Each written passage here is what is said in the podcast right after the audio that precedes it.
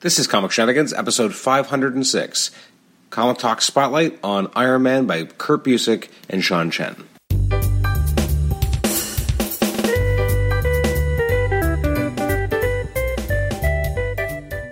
Welcome to the Comic Shenanigans podcast. This is episode 506. I'm your host, Adam Chapman. Today we're uh, doing a, a, Comic Talk Spotlight, which we haven't done in a while, as we're uh, looking through the uh, Heroes Return version of Iron Man by Kurt Busiek and Sean Chen. I'm joined by my uh, guest, Tim Riley. He's been on the show before in episode 500, uh, former listener, now active participant in Comic Shenanigans. Um, so that'll be uh, coming up in just a moment. First, you can email me at comicshenanigans at gmail.com, like the show on Facebook, rate and review us on iTunes, subscribe to us on iTunes, and you can also listen to us on Stitcher. Thanks again for joining us. We have some great stuff coming up over the next few months, which I'll be announcing soon, uh, upcoming interviews, etc. We've got uh, a lot of good content I think you're really going to enjoy. So thanks for joining us for Comic Shenanigans, and let's get right into the episode with Tim as we go and do a deep dive into Iron Man by Kurt Busiek and Sean Chen. Tim, welcome back to the Comic Shenanigans podcast. How are you? Um, doing well. Happy to be here, ready to discuss some Iron Man. So you got to join me for a, a full episode this time, not just a, not just a segment on episode 500. Yeah, I get my own episode now. I can be I can be the star for a change. um, Actually, although I should mention, you said that you, um, after listening to episode 500, actually bought the issue of Spectacular Spider-Man. I did. I actually read it uh, a couple days ago. And what'd you think? Uh, it was a really funny issue. Uh, it was uh, there's a lot of good jokes in there, and there's some stuff um, like uh, Dan mentioned where it's interesting how they're trying to tell the story while trying to get Peter Parker a raise, and how it's influencing what they're saying. It, it's it's a, I mean, it's it is kind of a cliche type thing, but it was entertaining. Absolutely. Well, it was I, worth the dollar I paid. oh, nice. Where'd you Where'd you pick it up?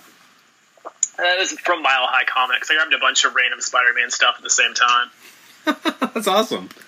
Yep. All right, so we're going to talk some Iron Man. So specifically, we're talking the Heroes Return Iron Man, um, which is uh, I guess we both read it today or recently in the same format, the uh, Invincible Iron Man Omnibus by Kurt Busiek and Sean Chen. Correct?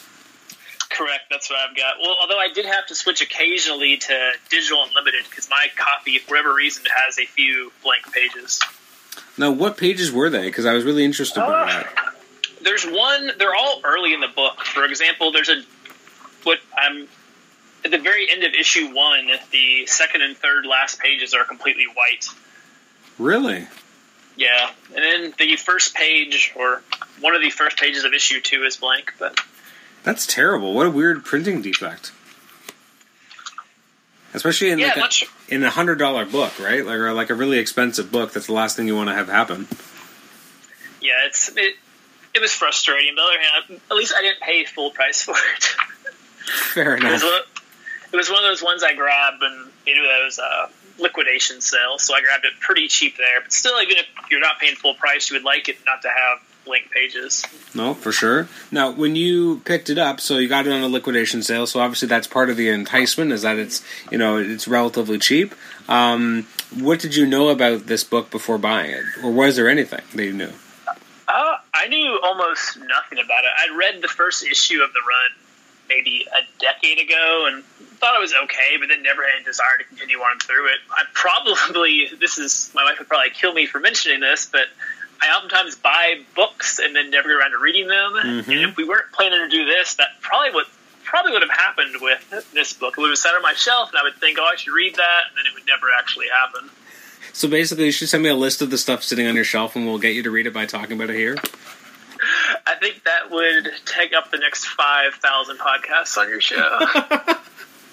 it's it's just basically just become Tim's reading list. I mean, I'm just looking at the omnibuses on my shelf, and I have the first three Amazing Spider-Man omnibuses sitting there, and I haven't read any three of them yet. Oh my goodness, really? So nope. But you've you've read those issues at some point. Please tell me. I read some of them. I've never sat down and read through the omnibuses to the end. Ah, it's something special. Yeah. yes, I got a hundred straight issues of Stan Lee Spider-Man to read, but in someday, in retirement, I guess, forty years from now, I will read them when those issues are almost like 100 years old. Yep. That's the time. They're super fresh. so, okay. What, what was your. So, I mean, So you read like you know an idle issue b- before. What about? I mean, it's kind of interesting because like your interpretation of Iron Man, I guess. Who is your Iron Man? Is it kind of the Tony, the Robert Downey Jr. kind of era? Did you read any Iron Man before that? Like, who is your Iron Man?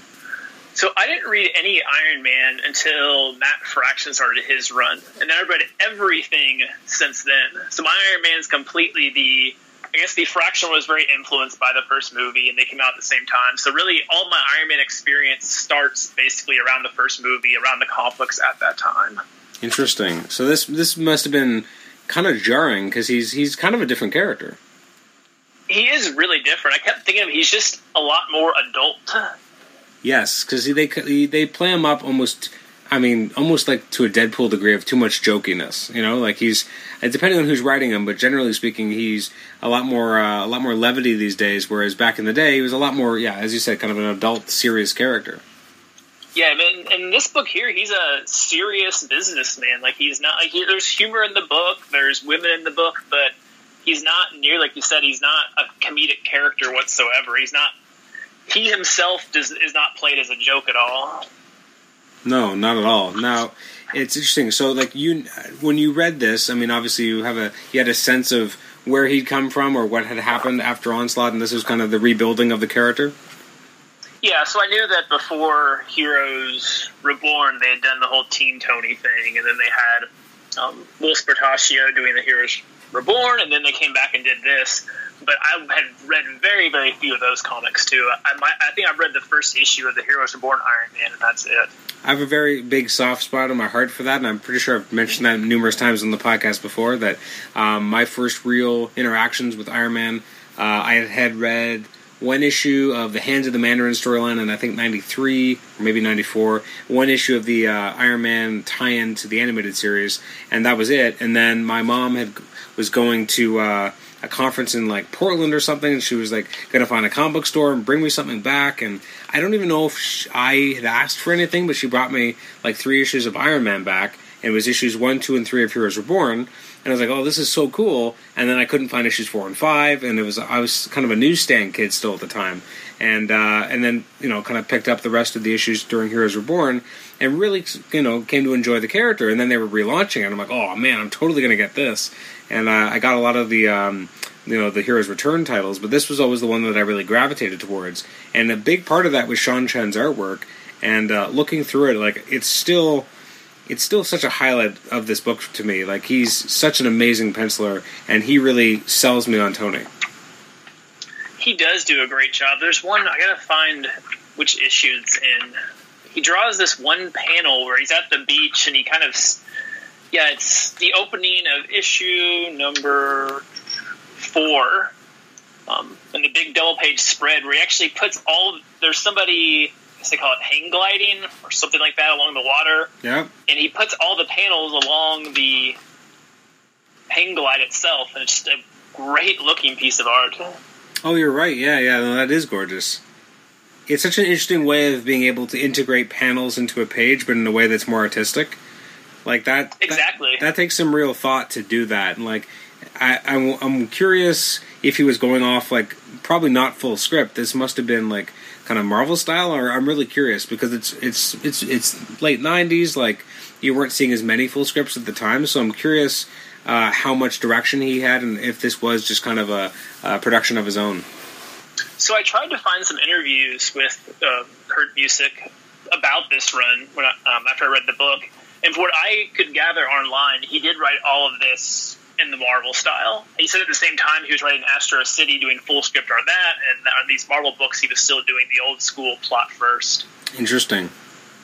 So I, guess, I guess too that details can you know some there's difference between like you know the Stan Lee plot first versus you could do a highly detailed plot first. So I'm not sure how much he was given to Sean or not. True. Now, um, now I should ask Kurt Busiek and Sean Chen before reading this, you know, this uh, book of theirs. How much of their work have you uh, read in the past or uh, seen in the past? So I read all of his Thunderbolts, and I always thought that was really great. Mm-hmm. I thought they meant. I mean, I think Fabian Nicieza is fine, but I thought the book really suffered after Busiek left the book. Really, I actually um, take the the contrary opinion. Oh, you Uh, so it's, yeah, so he leaves around what around 34, 35, and Yeah.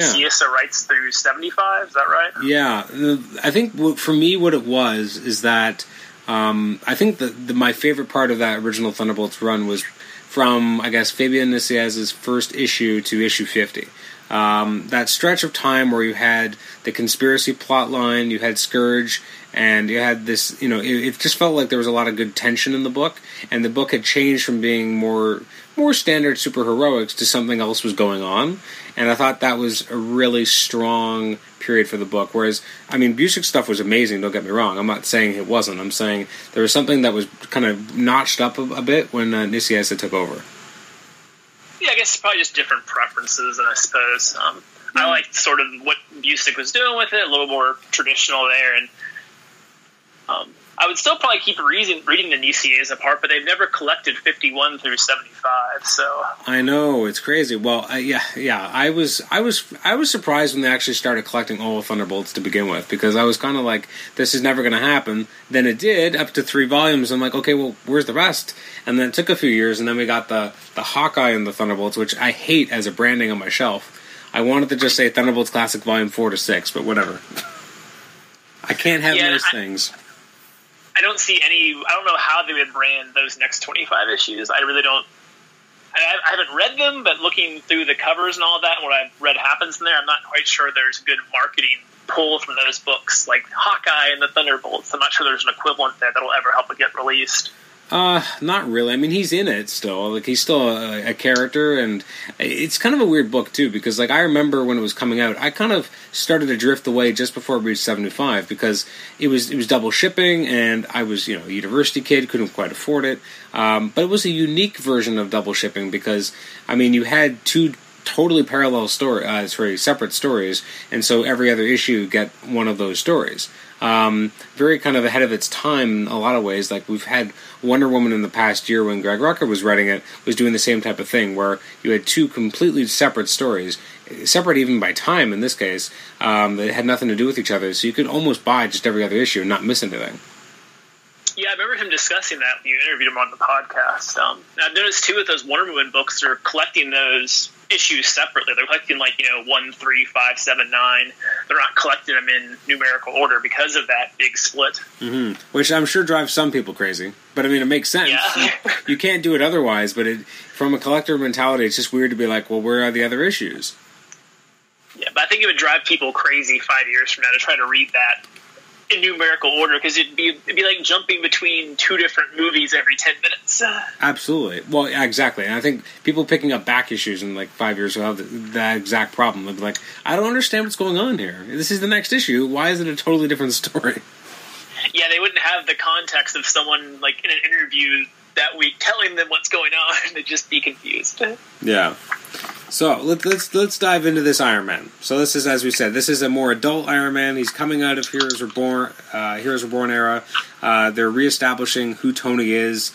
Uh, Tony's still alive because he was thought to, well, he was dead, but they're basically going with the cover story that he was thought to be dead, and back as well as Iron Man. Um, this is back in a time when Iron Man's identity was still secret, which seems so quaint now. Well, I thought it was that. I saw so today it's so well accepted that Tony Stark is Iron Man and everybody knows, and it's a big part of who he is. When I was reading those same Busiek interviews, he ma- he made the point that he thought it was very important that people didn't know he was Iron Man. which is hard to look at now, right? Because like now, just as you said, it's it's so accepted because they've done so much with the character being Iron Man, and, and plus with the movies that it kind of almost makes silly to this idea that he wouldn't embrace it. But I guess it's also that they've changed Tony to be like the movies, where the movie Tony, you can't imagine he wouldn't celebrate the fact that he's Iron Man. Like his ego, his ego is too big for that. Exactly, a less mature Tony would definitely advertise, "Hey, I'm Iron Man." Yeah, like it's it's this cool thing. Whereas again, in, in this book, it's not necessarily the coolest thing in the world. In fact, there's a whole arc where you know he he, he can't be Iron Man. He shouldn't be Iron Man. It's killing him, and he's going to do it anyway. Yep. Like a very very again, like he's he's mature, but also still reckless, and so that that that part of the Tony is still rings true.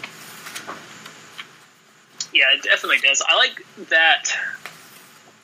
So on the one hand, it seems kind of silly, like, oh, Iron Man is my bodyguard, but at least it does. It, it gives a good excuse to have Iron Man constantly show up wherever Tony Stark is.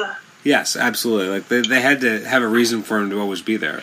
What I do like, um, this is more a stylistic thing, is the um, uh, the narration boxes with like v- with very old school kind of computer text boxes of the time. Mhm. They have They that- use those, and it's very, very late '90s computery. Yeah, like it's fun, and even like what the, the what we see on the kind of the, the the weapon screen, or when Iron Man's actually kind of seeing it. It's so interesting because now we have a very because of the movies, we have such a a very like we know what it looks like inside the armor, and this is back when we didn't. so we have very different looks of what he's seeing, and it's it's so it's so different. Yeah, in my head, I, I always imagine it in the, the Bendis style, where he's sort of in an empty, dark room with all these different images in front of him, and that's how he's operating things. That's how it. If you ask me to picture what's like inside my head, that's what I picture in my head. Still, Now, do, this first issue does a lot of groundwork, kind of setting you up for the characters, his world. Um, was any of it kind of like, oh, I, I don't know who these characters are. I don't know what's going on with this this struggle with his company and what to do about it. Like, did that put you off as kind of a newer newer reader to this material, or how did you approach that? so I thought they did a really solid job explaining everything, where everything's at, who everything, who everyone is. It's one of those earlier style comics where when someone appears, they make sure you know who they are, what their name is, what their motivations are, that type of thing. Because he covers a lot of ground in that first issue, introduces a lot of characters, has a lot of fights. I thought it was a very, very strong issue. hmm I do like the uh, the villains, the Death Squad, very late nineties. Yeah, like like they're funny to look at because it kind of hits a lot of the boxes of what characters look like. Like you have the guy with all the guns, um, you have the you know the character who can fly, who looks just like Mach One, basically. Like it just it, it was kind of interesting that they start off the first issue and you don't have any recognizable villains. You just have this random collection of characters out to kill Tony. It's kind of an interesting decision to make that to not make this the next Mandarin story, uh, or instead to build towards it, not to use any of his traditional rogues, but instead to actually introduce something new. They do do a good job of that. Yeah, they bring in all these new people, but then at the end, they still show you here's Madame Masque, here's MODOK, Mhm. here's Mandate. Let you know all these guys are out there and they're coming, but there's other things going on as well. one thing again we don't get much of anymore, especially with technology kind of technology as as portrayed in the comics have, having evolved, is that we don't have the classic tropes as much of Tony having to make sure he has his briefcase with him and get his armor on. Like that's not really a trope we get to see in the comics as much anymore. No, I'm used to the extremis style. It's inside my bones, I think, and I have my armor on.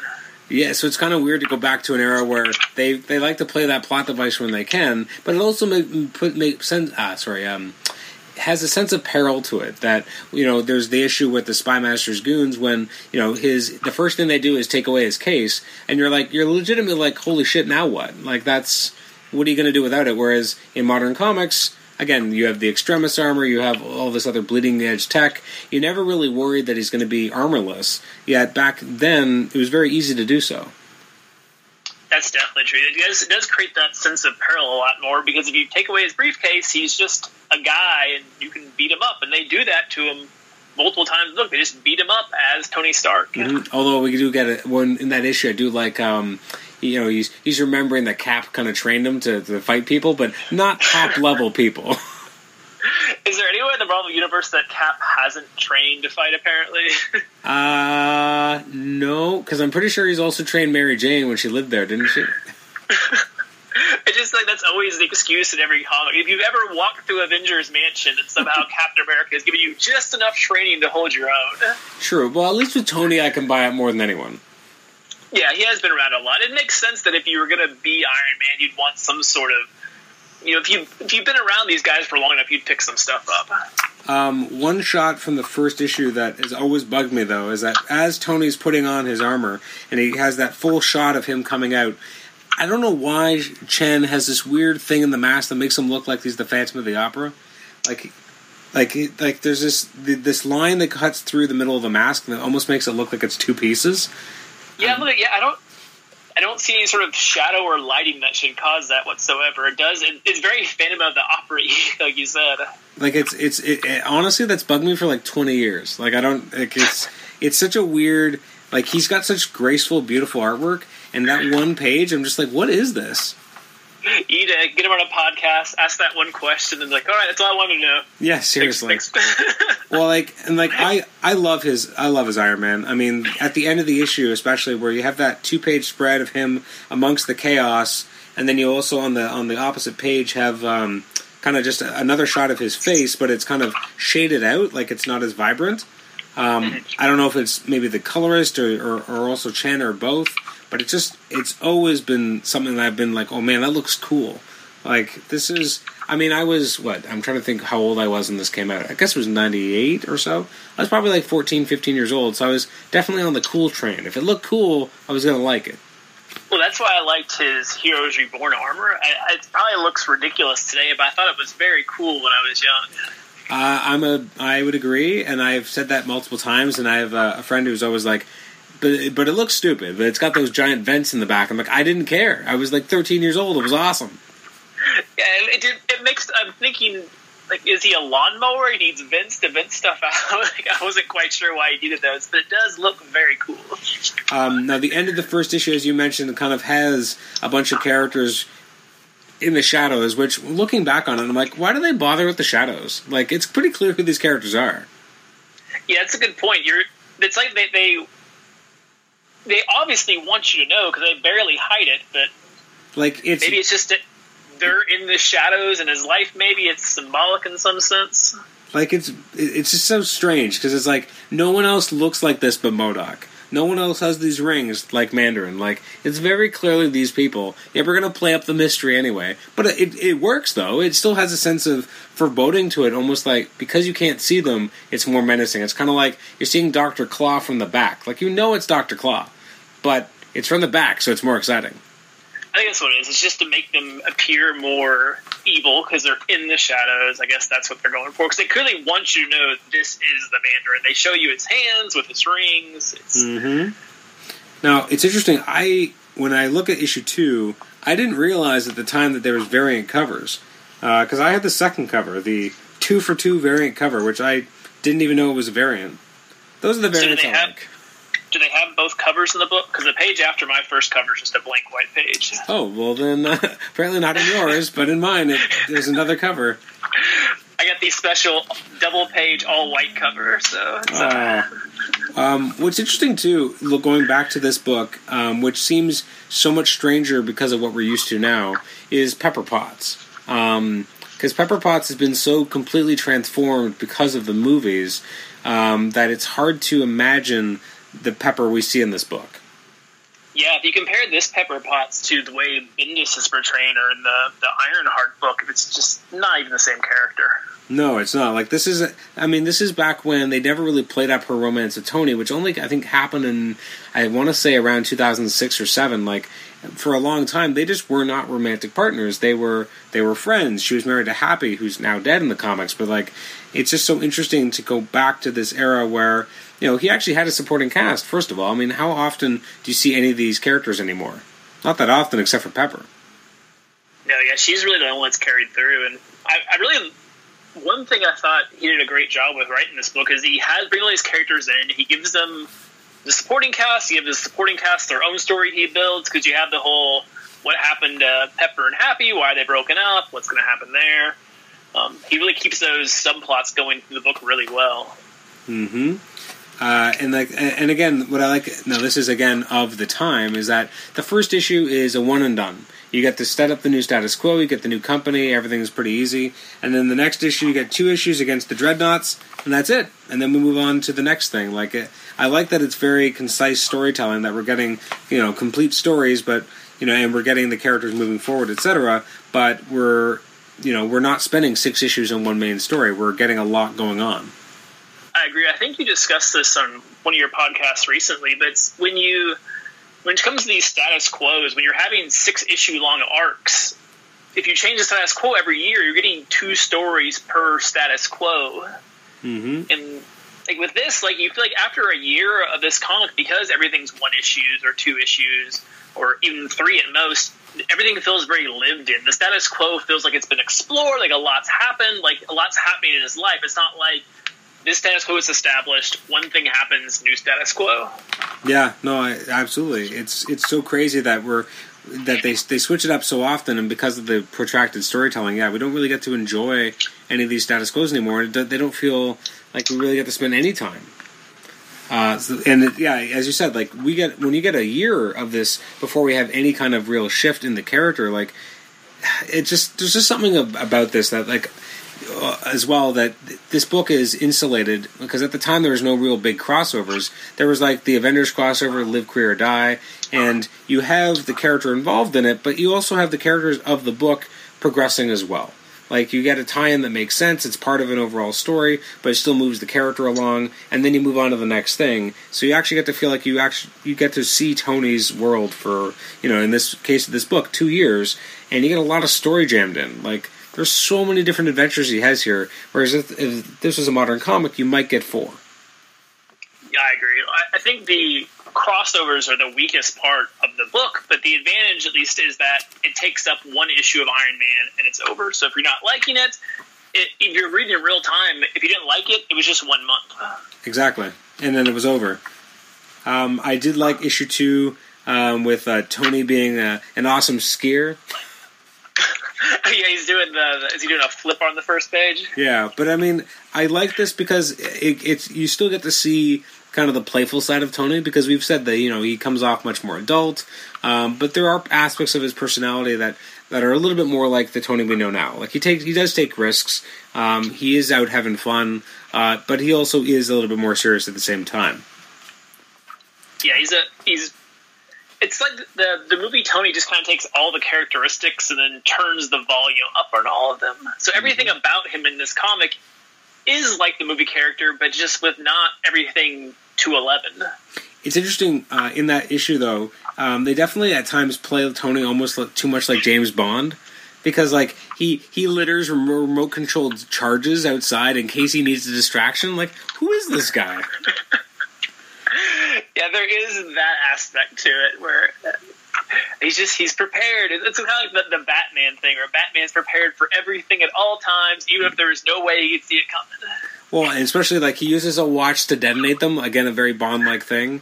Um, he escapes by knocking them in the face with the briefcase. Which, if there's armor in there, that must freaking hurt. Well, I wonder how heavy that case is he's carrying. If I mean, you got to imagine the Iron Man armor is pretty heavy, and he's just carrying that thing around with one arm most of the time. So you got to imagine he's getting pretty jacked. That's true. Yeah. Well, and and then all that training with Cap too, right? That's what it's from. Exactly. Cap showed him how to do a lot of curls. Um, what do you think of the, this Iron Man design? We actually haven't talked about the armor itself. So I like everything about it except what they've added on top of his head and his arms, the sort of yellow.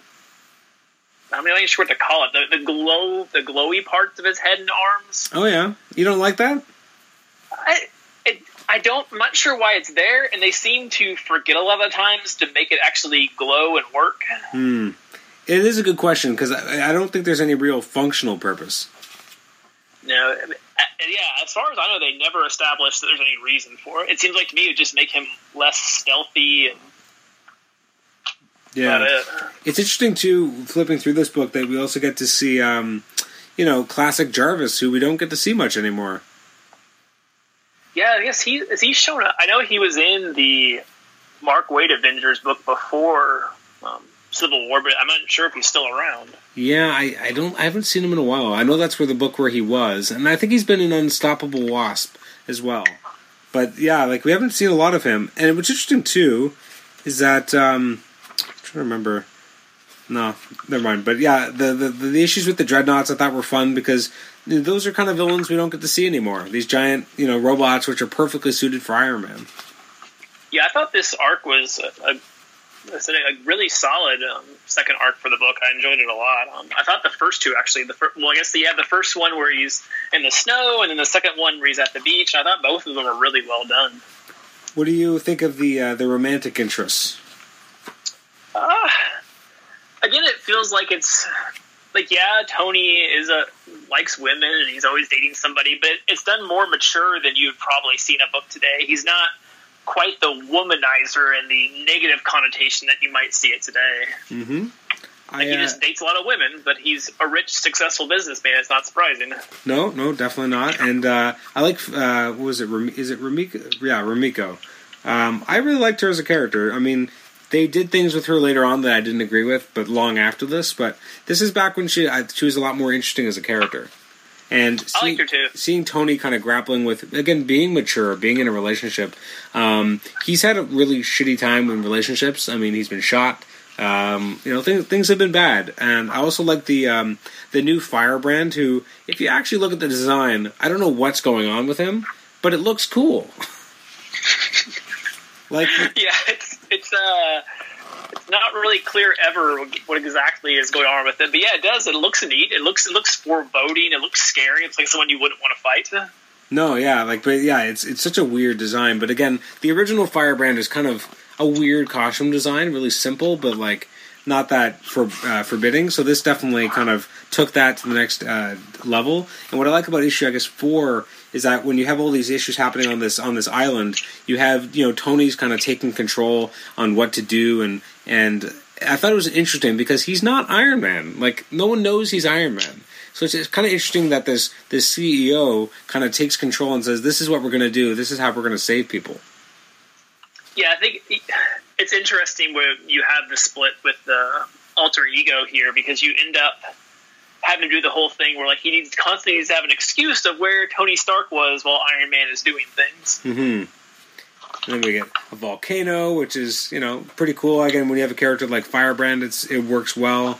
Um, I, I, actually really enjoyed this Firebrand, and we never really get to see a lot of him. He does appear in a couple of other places, but not very many.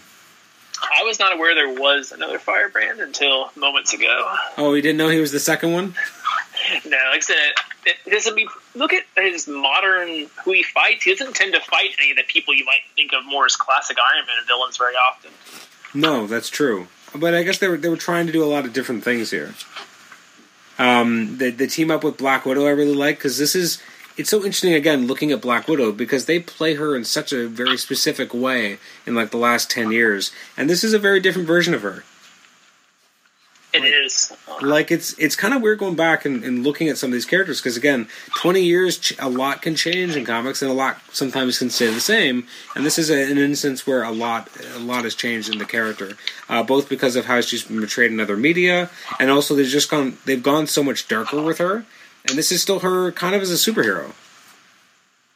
Yeah, now they really play up the whole former Russian spy has killed type thing. You're right that here she is. They, that's still part of her, but they much more focused on the fact that now she is an Avenger. She is a superhero, and it, they're not so much the dark "I'm a murderer" secret empire style Black Widow. Mm-hmm. Now the uh, the next issue. So it's interesting. So you said that the for you the crossovers were kind of the weakest, one of the weaker points. So we got uh, Live or Die Part One of Four is in Iron Man Seven, and it actually starts one of my favorite subplots of this run, which is everything that happens with Carol Danvers. Um, you know, the the fact that she's got a drinking issue. Uh, obviously, Kurt Busiek was writing Avengers, and he had her over there. And here it kind of comes more to a head because we have Tony kind of directly taking this on, which makes sense because of his own issues with alcoholism. And I thought it was such a a powerful part of the run was him trying to get through to her, and her just not caring about it at all. I agree. I think that is the best full. Like if you look at the plots run through the book, that one's done the best. And uh, I mean, it's portrayed in a very you know, so often these things, even back at like when Tony had his own recovery, they happen so quick, or like there's just one moment that fixes everything. But in this book, like it takes a really long time for them to get through to her, for her to accept it, and you know, it's they show how hard it is dealing with something like this, and especially how dangerous it might be if you were a superhero and you were drunk. No, absolutely, and yeah, and there's a lot of part, spots we see of that kind of her dealing with that. Well, it's also too, and again, this is very much as you said of the era, is that we get a nice info dump of everything you ever needed to know about Carol Danvers, but never were afraid to ask. Oh yeah, you get the double page Wikipedia style. Yeah, they are going to cover it from military to meeting everyone to the whole thing with um, her getting pregnant with her mm-hmm. rapist and all kinds of stuff. It, it's it's interesting reading this stuff back because again, this is something that's not done anymore. But I kind of miss it, even though you know it could be obtrusive. But you got to think. I mean, the the old Stan Lee adage of every comic is someone's first. Well, I mean, this is my first time really meeting you know Miss Marvel at the time. So I got to know everything I needed to know about that character in two pages that I would never have known otherwise. There wasn't an internet, well, there was an internet, but there wasn't an internet I could easily find all this information on. Like, this was back when, you know, the comics were your source. And so it was kind of nice that they very easily and quickly gave you the history and made it make sense for where they were going to develop the character. So I actually like this, but I do understand that it's a very old school style that a lot of people don't like anymore. Yeah, I agree. It's you probably wouldn't do it today, but at the time this was written, this was a very important double page spread or two pages to have to. Because again, you're reading Iron Man, you might not know who this person is, and she does have a very long, complicated history. Yeah, I mean, she had she hadn't been in a ton of comics, but yeah, as you said, like there's, you know, there's there's rapists and there's weird, you know, pregnancies and there's people taking their powers. Like, there's a lot going on considering she wasn't in a lot of comics. Yeah, I think it's important too because you're trying to establish. Okay, if all this happened to me, I'd probably take a drink too. True, and one thing I also really enjoy is that, uh, which we don't see anymore, is at the bottom of each page. It's like scenes and data on this page, courtesy of blah blah blah blah blah.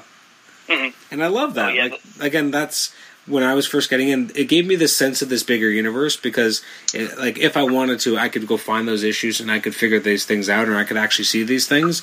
And I always thought that was such a nice touch, and I missed that in comics. That especially the ones where it was like super hyper detailed, and at the end of the issue, I think it was like Hobgoblin Lives did this. Um, we had like a, a checklist of like this happened in this issue, this happened in this issue, and you could actually go back and see everything. And I always thought that was so cool. And not having editor's notes to me takes something away because I mean, again, I was a kid getting in, and it gave me a sense of where, where I could find all the answers and see everything play out instead of just going to a Wikipedia page and getting a summary, but not being able to really experience it. I agree. I, I love the stuff. Like if you in the very back of this book, when they have the sort of the Iron Man history stuff, they have those two books where they go through sort of his early years. In the back of that, they have sort of where everything that happened in that book, where it sort of happened in the actual comics back in the '60s. Like, mm-hmm. oh, this happened in Avengers number two. We're just portraying it here on page twenty. Um, the same sort of thing in Avengers Forever, where in the trades of that at the back it'll say like, well, all these events we're referencing, here's where they all took place. Absolutely, no, I missed that. Um, an issue that I don't think has ever been reprinted, but I could be wrong, is something called um, uh, Iron Man: The Legend. So I remember, I don't know how I picked this book up when it came out. Uh, must have been at a comic book store, but like the one of the few times I'd ever been to one at that time. But um, after Heroes, I'm trying to think. Right before Heroes Reborn, I might be getting this wrong. They published these one shots, and I think there was one for Thor. I know there was one for Captain America, Iron Man, Fantastic Four, and they were called, you know, that character's name, The Legend. And it was basically a history up until that point. Uh, had a cover gallery of all the all the covers that they'd had up until that point. Um, you know, best stories, best uh, best characters. Uh, you know, the loves of a certain character. It was this great kind of resource to everything you need to know about that character. Although they just killed them off.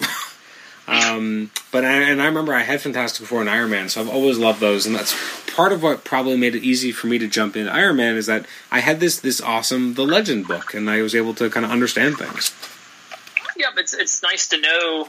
Like, like today, if there was something like that, it probably no one would want to read it because all that stuff is easily accessible online. You can see it, but back then, you're right. You needed some way to get into the book to understand who everyone was, what was happening, and that stuff was good. It was helpful. Well, it's like, it's why the official handbook of the Marvel Universe was so big back in the day. Like, you know, that was the place where you could get all your information and and understand it all and and all the history up until that point, which is still amazes me that they ever did it because it just seems like such a a mammoth undertaking. And how would you know people would like it? That is, it's it'd be so much work, and then as as soon as you finish it, it's already out of date. Oh, absolutely! And then they kept doing updates every few years.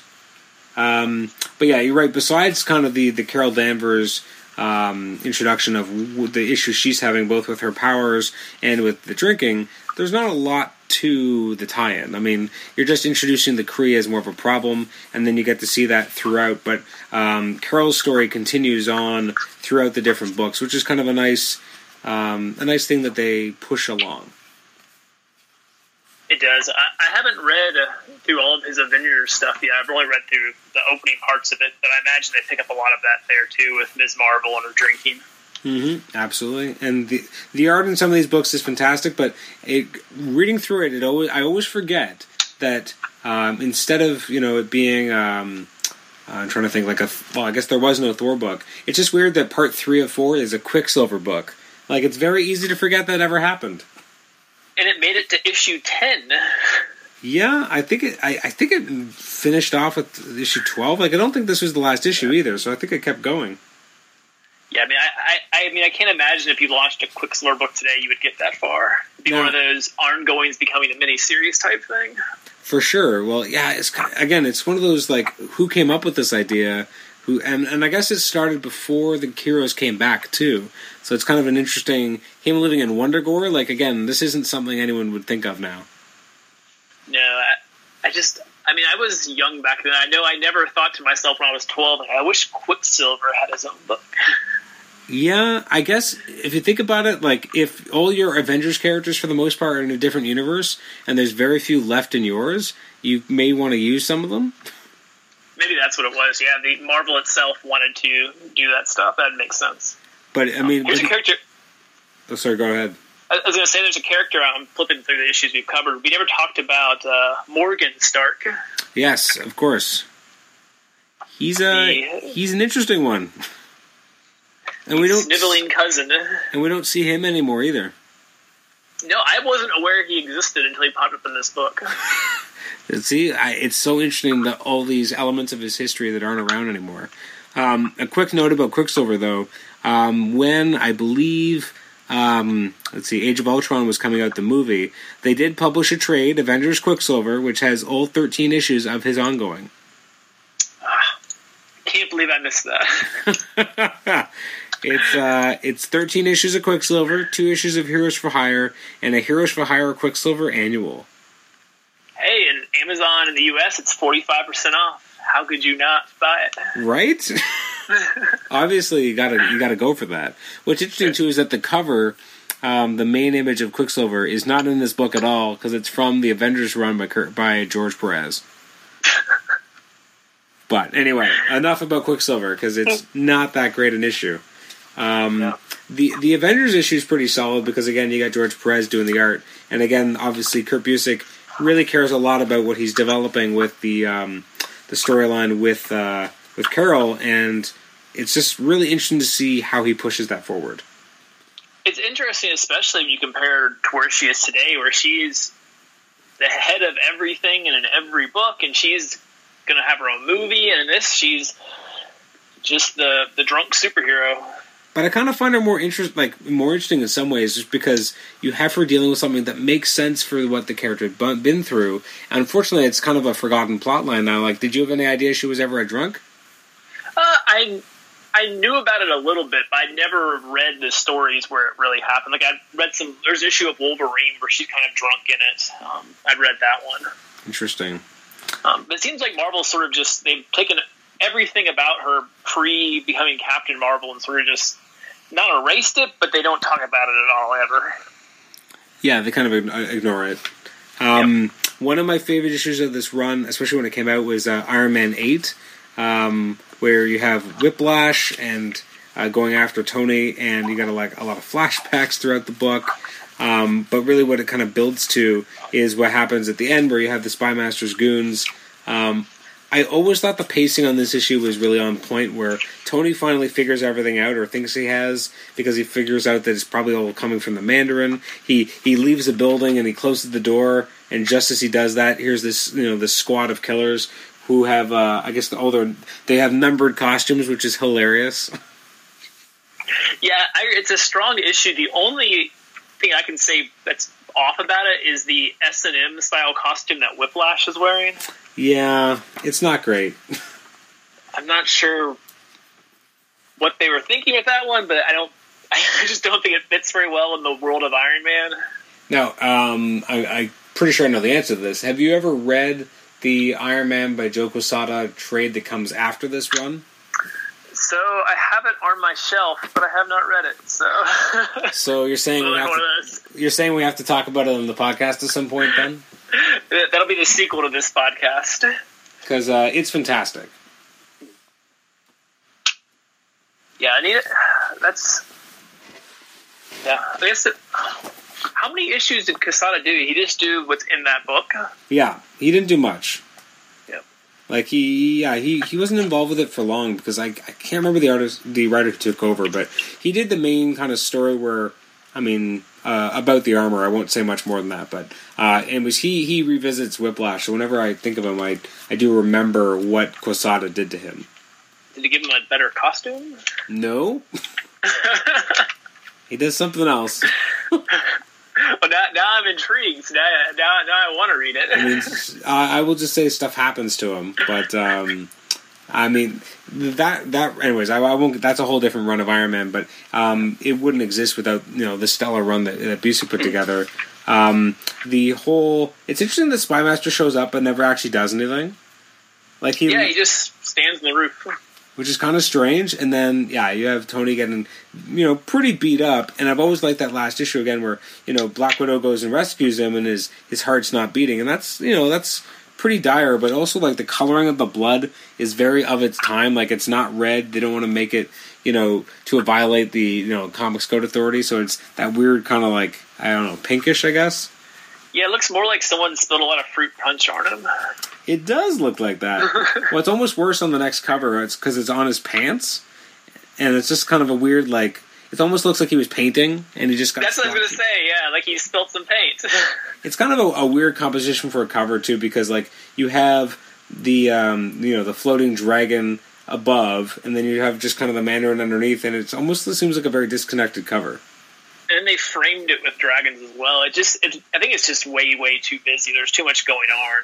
Absolutely, because then you also have like the title, like you have too much going on. You almost can't even see the credits at the bottom because the coloring that they used doesn't really work well with the uh, the back the backdrop.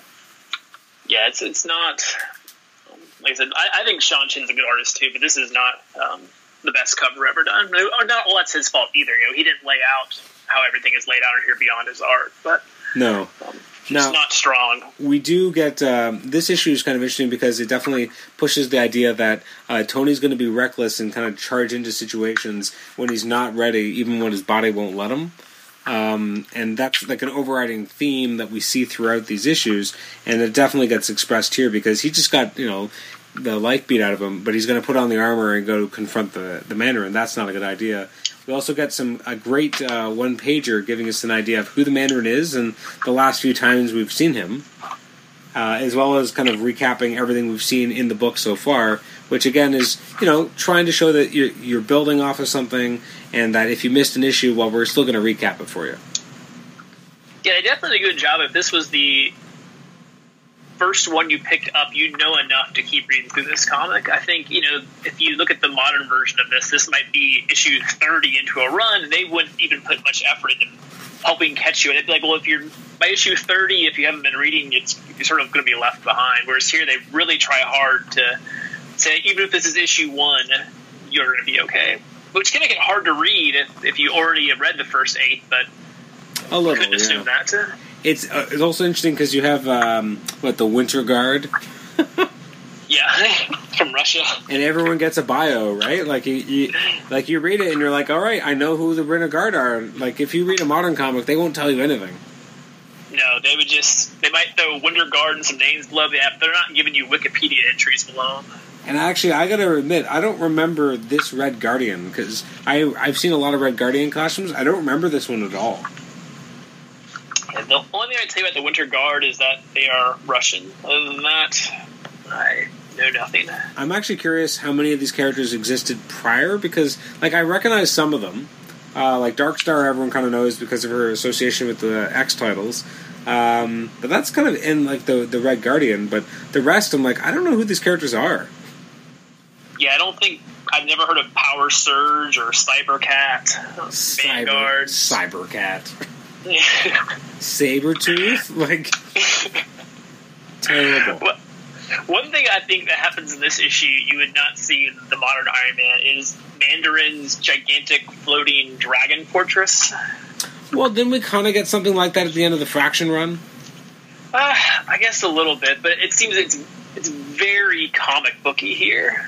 It is well, especially the way Ch- uh, Chen draws it, right? Like that 1st Mhm. giant shot of that dragon's mouth. You're like, really? Yeah, I mean it's like you, you if you made an Iron Man movie, you would not have this in there for sure. Nope. But if you made an Iron Man video game, you might. it would be a fun thing to fight in a video game. I, I could be a good last boss. um, what do you think of the design of the Mandarin here? I like his costume. I think it's it's a strong design. It's kind of understated. It's also again one thing that's that strikes me is that you've had basically you know eight issues of lead up, and then the Revenge of the Mandarin is two issues. Yeah, that is it's, it's short. Um, yeah, this is sort of the climax of his first year. He said it's he gets forty four pages to pull it off. Yeah, it's kind of it's kind of crazy, but again, I like that because you don't get to see that anymore. Like it's it's it still feels very packed. Like you don't feel like it's given short thrift, but you know, and it still feels earned. And uh, no, I I always thought it was pretty cool. And again, really, at the end he collapses again. Like you got a lot of Iron Man just putting himself through the paces and not being able to go through it. You're right. That it is. It's that's a strong part of the book, like you said before, where there's this constant pull of he shouldn't be Iron Man, but he keeps insisting that he is going to be anyway. Like you know, even they tell him that you're you're going to die if you keep doing this. He's like, well, I'll just fix the armor. Hmm Well, it's interesting too because like if you were to write that book now, you would address the ideas of addiction. The fact that like there's a parallel. You were you know you were an addict. You're in some way you were a drinker. You've kind of found something new to replace that, but they don't really go all in on that because it's just not not of the era. Yeah, you could draw parallels back to Carol Danvers and what she's going through, but yeah, I mean, it's they don't just- they don't hit on that in the same way they they might as strongly today.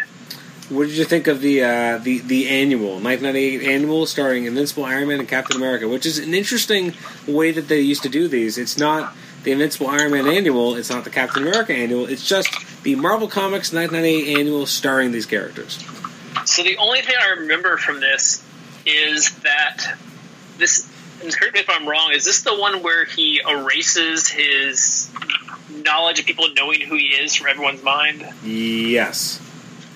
Yeah, just sort of like, and half a page does it. Like, oh, while I'm here, let me go ahead and erase everyone in the world's mind that happens to know who I am. Yeah, it feels a little lazy, right? Well, uh, on the one hand, it's lazy, but think about how much time they spent with Spider-Man doing it, and then explaining how they did it. And in some sense, as a writer, if you really, really just don't want to deal with it, you want it done. Maybe just at least they gave an explanation. They didn't just skip eight months and say everyone forgot. Yeah. Yeah. That's that's been my frustration lately with a lot of this stuff is I I'm getting really tired of the big event happens, then skip six months, and then just pick it up from there, and everyone sort of moved on from the big event that happened. Like I want people to deal more with the fallout of things, and at least here they're acknowledging that yes, this did happen, and here's an end story resolution to people knowing its identity. hmm So next we have the uh, the Iron Man 11, which is also it shows it's, it was the fan award winner and for uh, 1998 from Wizard uh, for favorite writer. Back Yeah, when guess he was. back when Wizard was a is- thing. This would have been for Thunderbolts, Avengers, Astro City, Iron Man. I guess he was he was on a roll here in the late '90s. Absolutely. I I wish he would do the show. He doesn't do podcasts, and I respect that. But I would love to talk to Kurt so much because I was so influenced by his era, you know, his writing, and this era was just amazing. I really, I, when I was looking online, there weren't too many interviews with him interviews with him online either. I wonder if he just doesn't do a lot of this this type of stuff in general, even thinking beyond podcasts. No, it's it's just not his bag. But I I always liked this issue because it was a nice kind of. Um, fallout issue from everything that came before, and again, like he he's not really walking. He's dealing with like all the stuff that's happened to his body. Um, interesting as well. We got to see Jane Foster, which The again, Doctor, a completely different version of the character. I mean, she's not Thor yet, no, it's, it's a small difference. just a small one. But again, it's interesting to kind of see how he's dealing with what's happened to his body, and again, still trying to talk to Carol, and her just n- completely shutting down. And then they're also kind of moving along the plot line of Masque, and her and Whitney Frost and her body. Um, also, what's going on with War Machine? Like, there's so much that they're trying to develop and push along here in one issue, and this is the denouement issue, right? Like, this is the issue after the you know the big bad of the first year for the most part has has been done, and now you go right into a new story where Tony can barely walk. He's still using the armor because, but he shouldn't be. You have Carol dealing with her own problems, and now you have a new War Machine who's not Rhodey. Like, that's a lot to pack in. Do they ever resolve the Madame Masque portion of the plot in this book itself? No, yeah, I believe it gets resolved think they did. over in Avengers. Because it was weird as I was reading. They kept the, for two years. They keep hinting. They keep pulling bodies out of the water and talking about it. But then it, the book ends and it never. It never beca- the subplot never becomes the plot. No, it doesn't. Now I, I do. No, it's interesting. So this these issues, um, I may have missed something. I believe issue number eleven, we still we still have Sean Chen, and then issue twelve, we actually have Patrick Zircher instead. Uh, yeah, I think he's done. He, he did a couple of fill-ins before. He then, did. back in the Black Widow issue. his uh, his his War Machine is absolutely spectacular here, though. Like I'm such a huge fan of the way he makes the character look. Although on the first page of the issue has a very of the time kind of weird background, like trying to be like a vague technology. Like, a, is it just like a computer chip or something behind him? Like, but like magnified. That's what it looks like. it looks like they've taken a picture of a computer chip and sort of run a filter over it, and then drawn a War Machine over top. The War Machine looks great in the image. And again, we got a nice kind of recap of everything about uh, about uh, Rhodey, in case you didn't know about him, um, which is nice and kind of showing where he has been leading up to this point. And now we have this new War Machine who's uh, fighting against with Carol and Iron Man. And I like that they make him feel like a credible threat. And uh, obviously, part of this is the fact that Tony is so beaten that he can barely move. Yeah, throughout this issue, he's just. I mean, I guess for the last four or five issues, he gets beat up every time he goes out. Yeah, it's it's actually pretty harsh. Um, now, there's a, a lot of subplots, obviously, because this is back in the era of subplots. Um, how many times I, I, I didn't go back and count, but I'm just curious. How many times do you think Happy refers to himself as a pug? Like it happens Every time he's on panel. Like every time he's just like, I don't know what you'd want with a broken down pug like me. I'm like, again, Christ. Um, yeah, he, has the lowest self esteem of anyone in comic book history, It's, apparently. it's pretty low. Um, there's a shot in this where uh, Tony tries to use um, from Armor Wars like one of his negator packs, and it doesn't work, and he gets crushed, and then he gets knocked out, and then he tries to kind of fly after him, and then he just kind of falls to the ground. I always loved that image as a kid. I don't know why, but that really spoke to me. Like this guy is given everything he has, and he's going to try and go after the villain even when he really can't, and he just can't anymore. yeah, the next page is strong too, where you have Ms. Marvel in the rain holding him, and it cuts Mhm. to him laying in the bed um, in serious condition. Yeah, and I mean, this is a character who had been completely paralyzed before, so I mean, this is kind of going back to a, a well, um, well drunk from well, but uh, at the especially like a couple pages later when he's trying to put on the armor and he can't, and he's just on the ground, like that's pretty crazy. hmm That's another good image, yeah, where he's sort of got it halfway on, and he's just collapsed again. And again, because technology in comics has changed, nowadays it would just go on him and he would be like asleep, but it would at least get him somewhere, right? Like we've seen that where he'll he'll pass out in the armor, but the armor still brings him somewhere, or it can still go on him even when he's kind of incapacitated. This is back when he actually has to put on his own armor. Yeah, but it's not just gonna put itself on, fly him across the country, wake him up when we get there.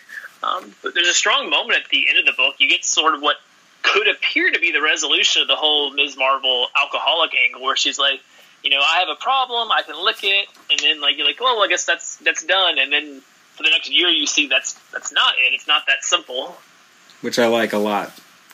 Me too. Uh, the next issue is uh, now I don't know why they did a giant size spectacular for the thirteenth issue. Seems pretty arbitrary, but it's a great story with the controller, who is more of a classic uh, Iron Man villain. And again, Tony having to deal with everything from the last little while. He gets to see Rumiko again. Like it definitely felt like they were, you know, kind of trying to pack it. There's so much packed into this issue. Mm, it's another strong one. I do like Rumiko. She's a, a really solid character, and again, her relationship is much more mature than the relationships he has with people today. Um, now, the appearance of Courteney Cox is still strange, though. Like it's so Yes. like they don't name check her, but it's like that's obviously her. Which is funny. At the time, I don't think I was watching Friends in like '98 because I was like 15 years old. So I don't think I was watching it. So I don't think I would have gotten that reference. No, I, I, would, I definitely wouldn't have back then. Um, I've, I mean, I've seen a little bit of it now. I know my wife loves it, but in 1998, I would not have noticed that. Um, there's a lot more romance in this issue. Obviously, I mean, like you know, for a '98 comic, um, you know, Tony definitely uh, starts to push things a little with Rumiko. Yeah, he does. And there's there's a a panel later on where she's like she's tied up and she's writhing in the chair. Oh yeah, that's right. yeah, I still remember that panel. like it, yeah, like they, yeah, they play up certain stuff. Um, yeah. Her shirt read her shirt reads diva. hmm I actually really like that this issue, um, you know, is interesting because it, it's it's kind of obviously it's still set in, in Tony's world and dealing with everything that's happened, but it's a nice kind of done in one where, and also very creepy, you know, because you know all these people are being mind controlled and like all this power is being gained by the controller. I thought it was actually a, kind of a really cool place to go with it, and I also like that in here we have Tony having to kind of again deal with his problems, and um, you know, Rumiko's kind of not having anything to do with this. Yeah, she really. I mean, I think this is it makes the romantic subplots a little easier on the writer when Iron Man and Tony Stark aren't synonymous with one another and that they're the same person because it just adds extra complication. Just like with Spider Man, when he has to be Peter Parker and Spider Man and his girlfriend can't know he's both, it just makes it harder for him to keep a relationship going.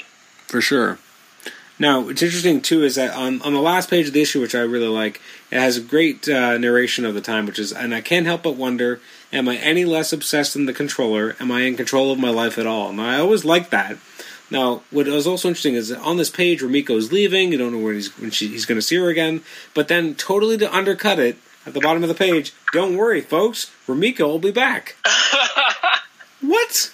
Like you get this dramatic, you know, breakup, which you don't think you're going to see her again or when you're going to see the character, and then they completely just say, you know, no, don't worry, she'll be back.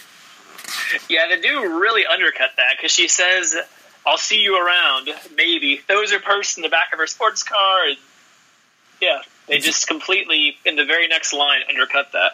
It's kind of interesting too, seeing Tony again, very human. You know, like he, he, you know, he's he's getting dumped. He's got issues with it.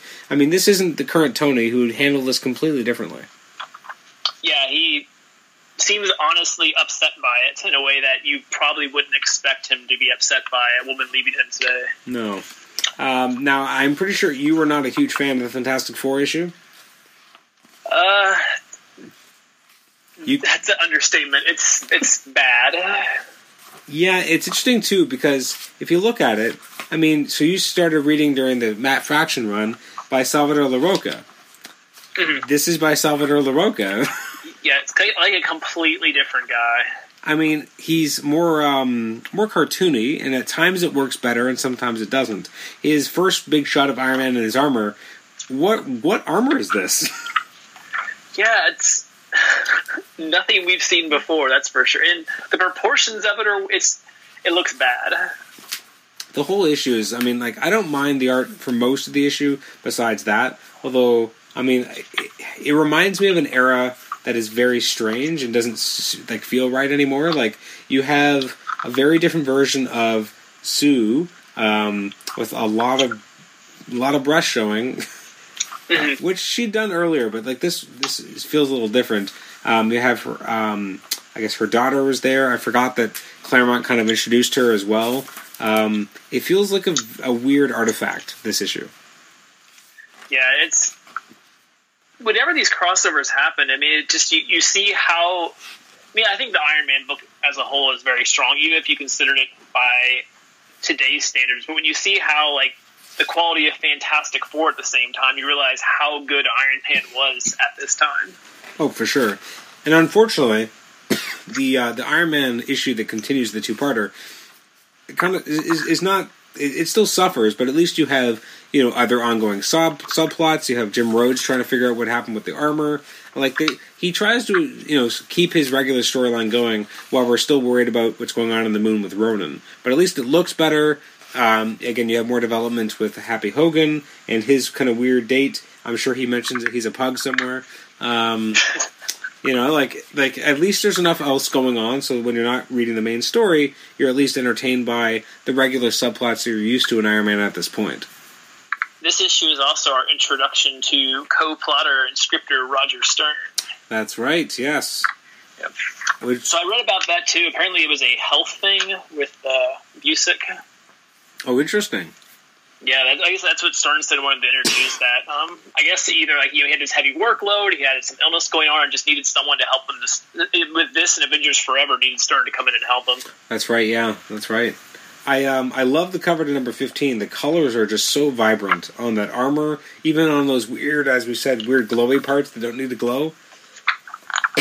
Let's see. Flip forward to that. It's with uh, Nitro, the hero killer, which is true. He is. Yeah, it is. That is. good. Yeah, he's he becomes very important ten years later. Yeah, it's interesting to kind of see him. Like he made appearances here in like a Spider-Man issue. Like he wasn't he wasn't really big stuff at the time. Um, now this, he, he was he, he was in that Bendis um, the opening of Bendis's Daredevil run. He was there as well. I think yeah, I think you're right. Yes, he was. he bu- he blows up outside of the courthouse and That's what he does. a lot of events. Yep. Now, what's interesting about this issue, so you got Sean Chen, Salvador Larroca, and Terry Shoemaker, and unfortunately, the issue does look kind of crowded as a result.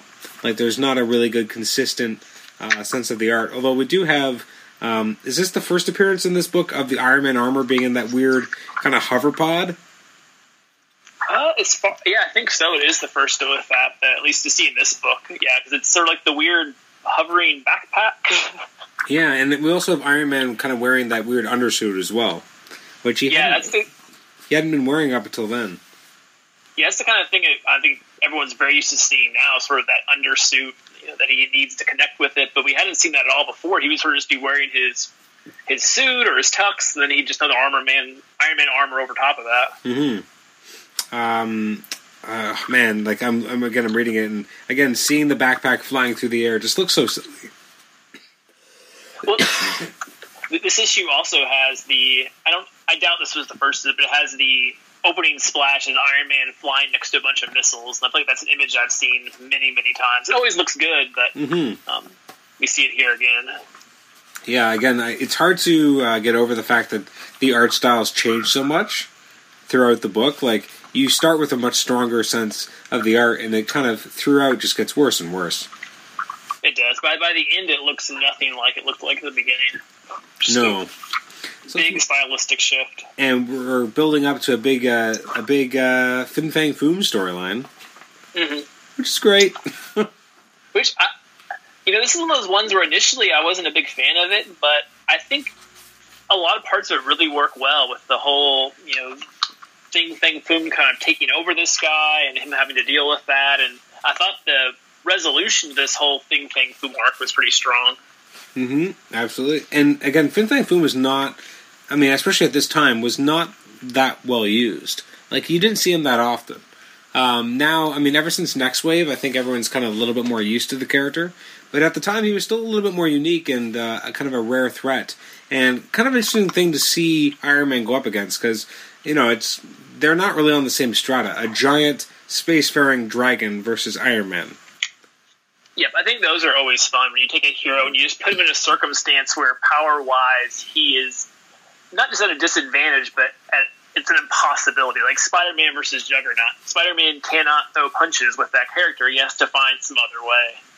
I do like when the when they're able to take him out, and then in the next issue, you see Iron Man piling a giant rig to carry Fin Fang Foom, which is Yeah. which is crazy.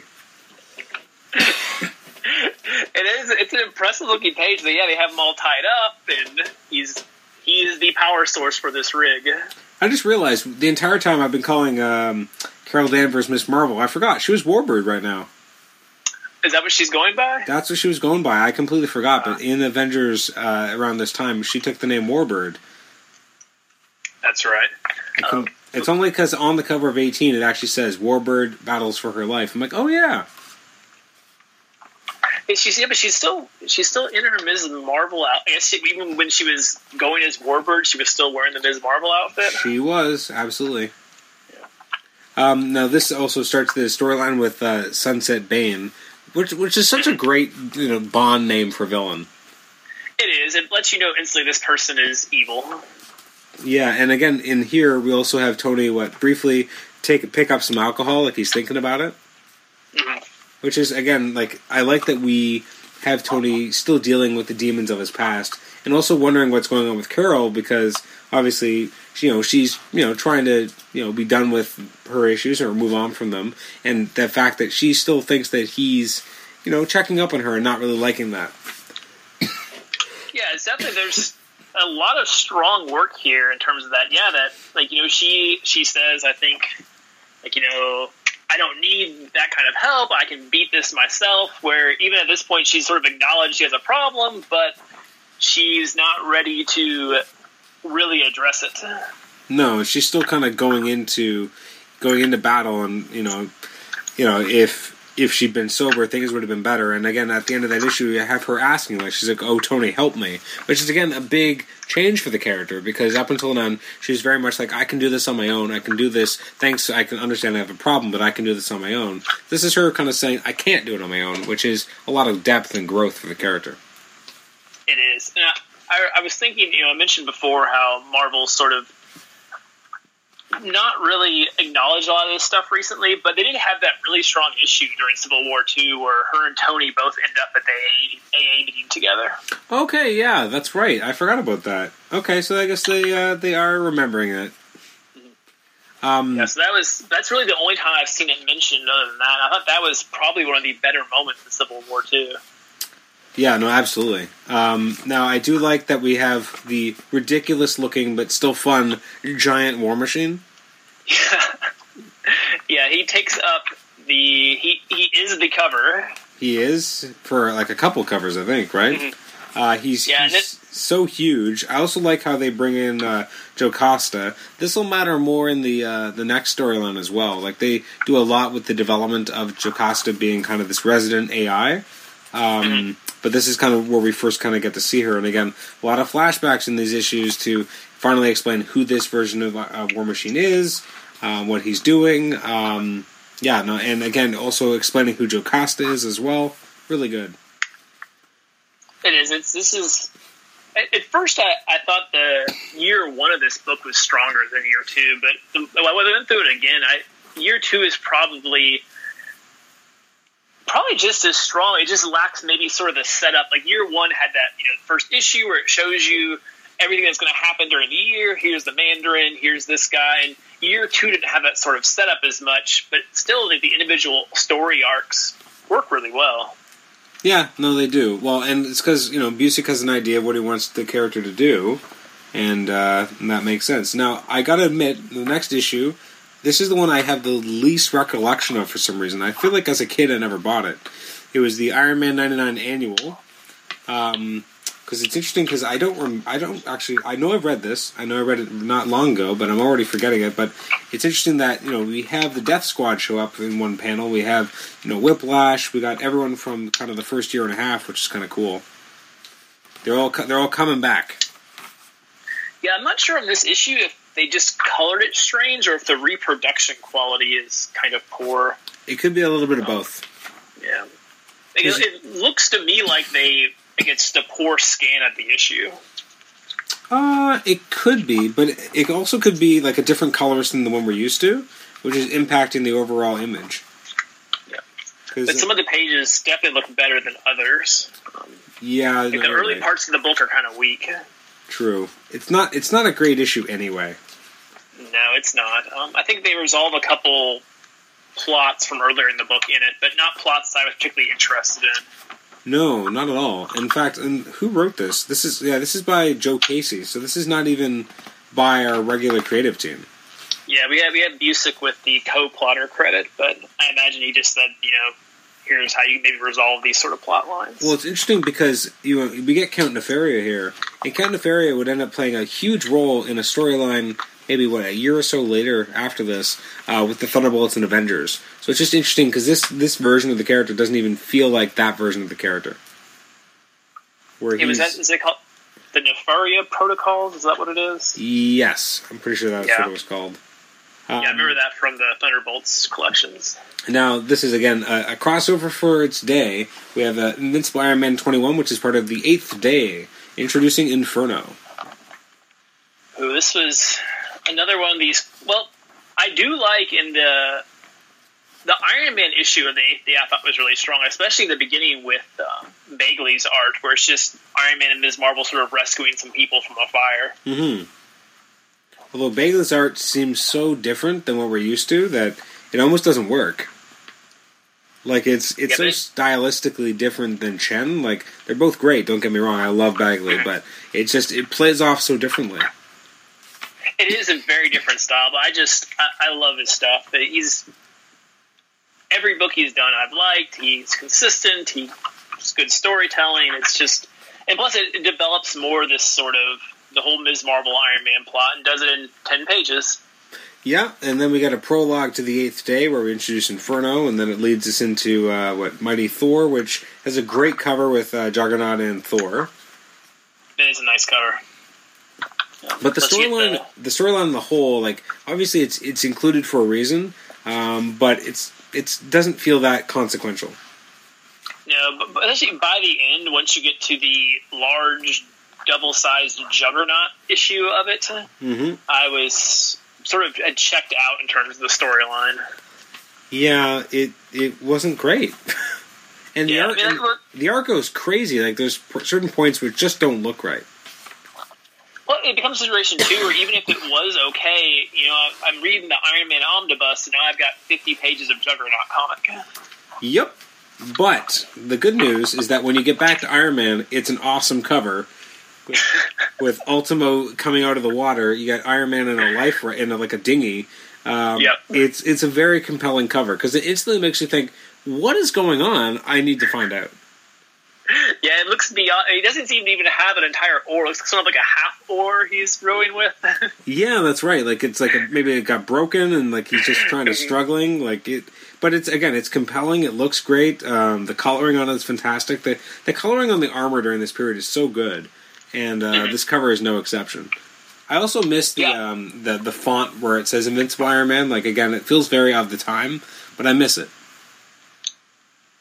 It is. It's it's a. Uh, I think it works. Yeah, like you said, it, it's very '90s, but I think it works. It works well. It's still readable. Sometimes you get the you start doing fonts like this, and it becomes hard to even see what it is. But still, it clearly says Invincible Iron Man.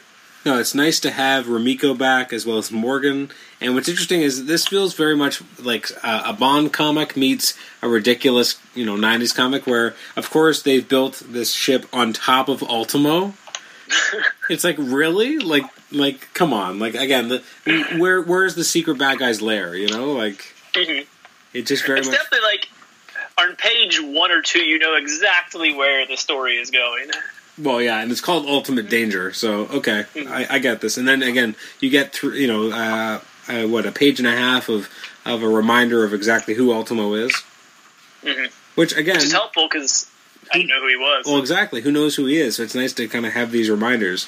Uh, it's something that again they don't do in modern comics, but here it kind of works. And again, we got Carol drinking and saying, "Hey, let's go," and he decks her, which is very like it's still kind of is jarring. Like it's obviously effective and it's something that needed to happen, but when you watch Iron Man punch someone in the face, like it's it's brutal. Yeah, it's a good panel too because the the caption in there is him thinking, "I hate this." Like he doesn't want to, but you just she's drunk. He can't let someone with her powers fly around mm-hmm. wasted. Well, and the way that Chen draws it is so like you know you, you, can tell that that that took a lot like that it, he, there's so much in that in that shot where you can tell how much force he's put into it uh, and again the gritting on his face like it, it, matches the narration so well although he does do like the the classic like hey look over there and then punch her in the face yes he does yeah shouldn't you take care of that first what but she's drunk yeah it works. I mean, plus, I mean, it's, it's a good thing too because you know he he's in a hurry. There's no time for him to deal with her right now, and he has to resolve this. And there's only one way to resolve it quickly. Hmm. No, absolutely. It's it's pretty fantastic. And now at the end, we have uh, Pepper and Tony kissing. What? We do. Which is again a little jarring, given how they've developed that relationship throughout this series. Um, that you know these characters doing something that you know they probably shouldn't be doing. But I like that they immediately are like, nope, this doesn't work. but Happy Well, sees it. right, right before he kisses Pepper, Rumiko's I guess walked out on him again. Exactly. Or I guess she, she's walked out on Iron Man and told Iron Man to tell Tony that she's done with him. Yeah, which is again one of those things you can't do when Iron Man and Tony are well known to be the same. yeah, tell him that he doesn't have to bother with me anymore. Yep. Uh, and then, so in 24, well, first of all, uh, it has the uh, 60 years of superheroes on the cover. Mm-hmm. I guess, that, so I guess they're dating that back to, yes. Would they be dating? This is 1999 when this came out, probably. Yeah, so I guess they're dating it back to 39. I guess that Yeah, would well, have been what Marvel Comics number one, It could be. Uh, um, the first not- appearance of my, Human Torch. my dates pre Fantastic Four are pretty weak. That's okay. I'm pretty sure it's the first appearance of Human Torch, so that that works. Um, again, uh, the first page, very, very good. Sh- like it's really well uh, illustrated. Is um, Carol just you know really sloppily drinking that that, that alcohol? Yeah, she tilts it back. It spills all over. She starts tearing stuff up. Yeah, and like she was already drunk, now she's extra drunk, and she's like, and I, why does she like? Is that her jacket or his that she rips in half? I, I'm not sh- sure. Like, she just seems to be mad at the jacket for some reason. Yeah, it's weird. Like she's just so pissed that she's like, I'm gonna I'm gonna rip this in half. Yeah, it's. I guess she's drunk and mad. It's interesting uh, in the next page when Ultimo kind of comes to life, and you have Rumiko and Howard are knocked off uh, off the deck, and I guess she's grabbing onto Howard's leg, and it still has time to get out her cell phone. She's like, "Hold it still, Morgan. Gotta call Tony." Really? Like that's maybe not the best call. And then again, we get Tony and Pepper having made out. It Which, it says millennials on their cell phones. Even when they're hanging for dear life, they can't put them away. Absolutely. now the, the shot of Tony and Pepper kissing, it's uh, it makes me laugh because like when he first kisses her, okay, it looks like one thing.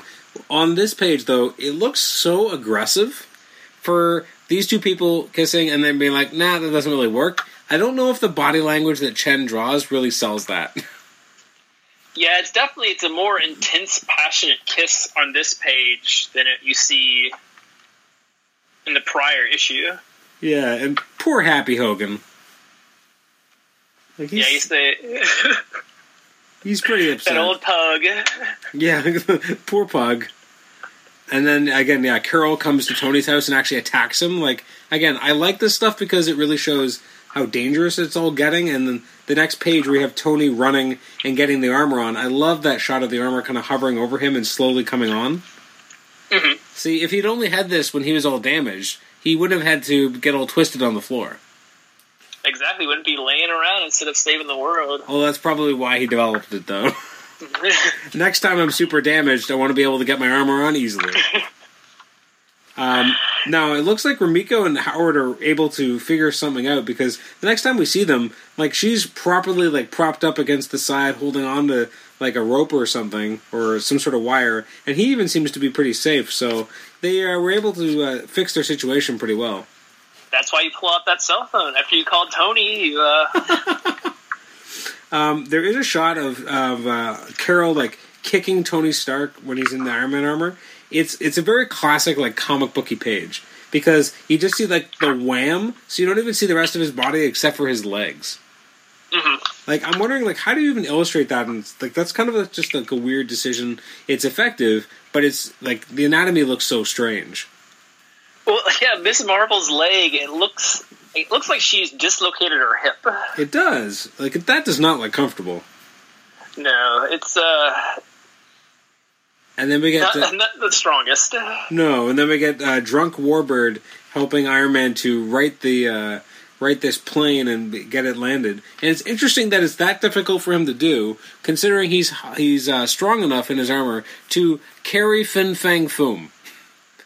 Yeah, it's uh, it definitely seems like Iron Man's armor sometimes is his its strength is proportional to its needs, Absolutely. where it's just strong enough to do whatever it is it has to do. But I thought this was one of these stronger, like a really strong moment in the whole Warbird Miss Marvel thing, where Tony's like, "This the plane's crashing, and people almost died, and it's like it's your fault because you were drunk and you were being a superhero." hmm And the fact that she can't deny it anymore, and like, yeah, Yep. it, it's powerful stuff.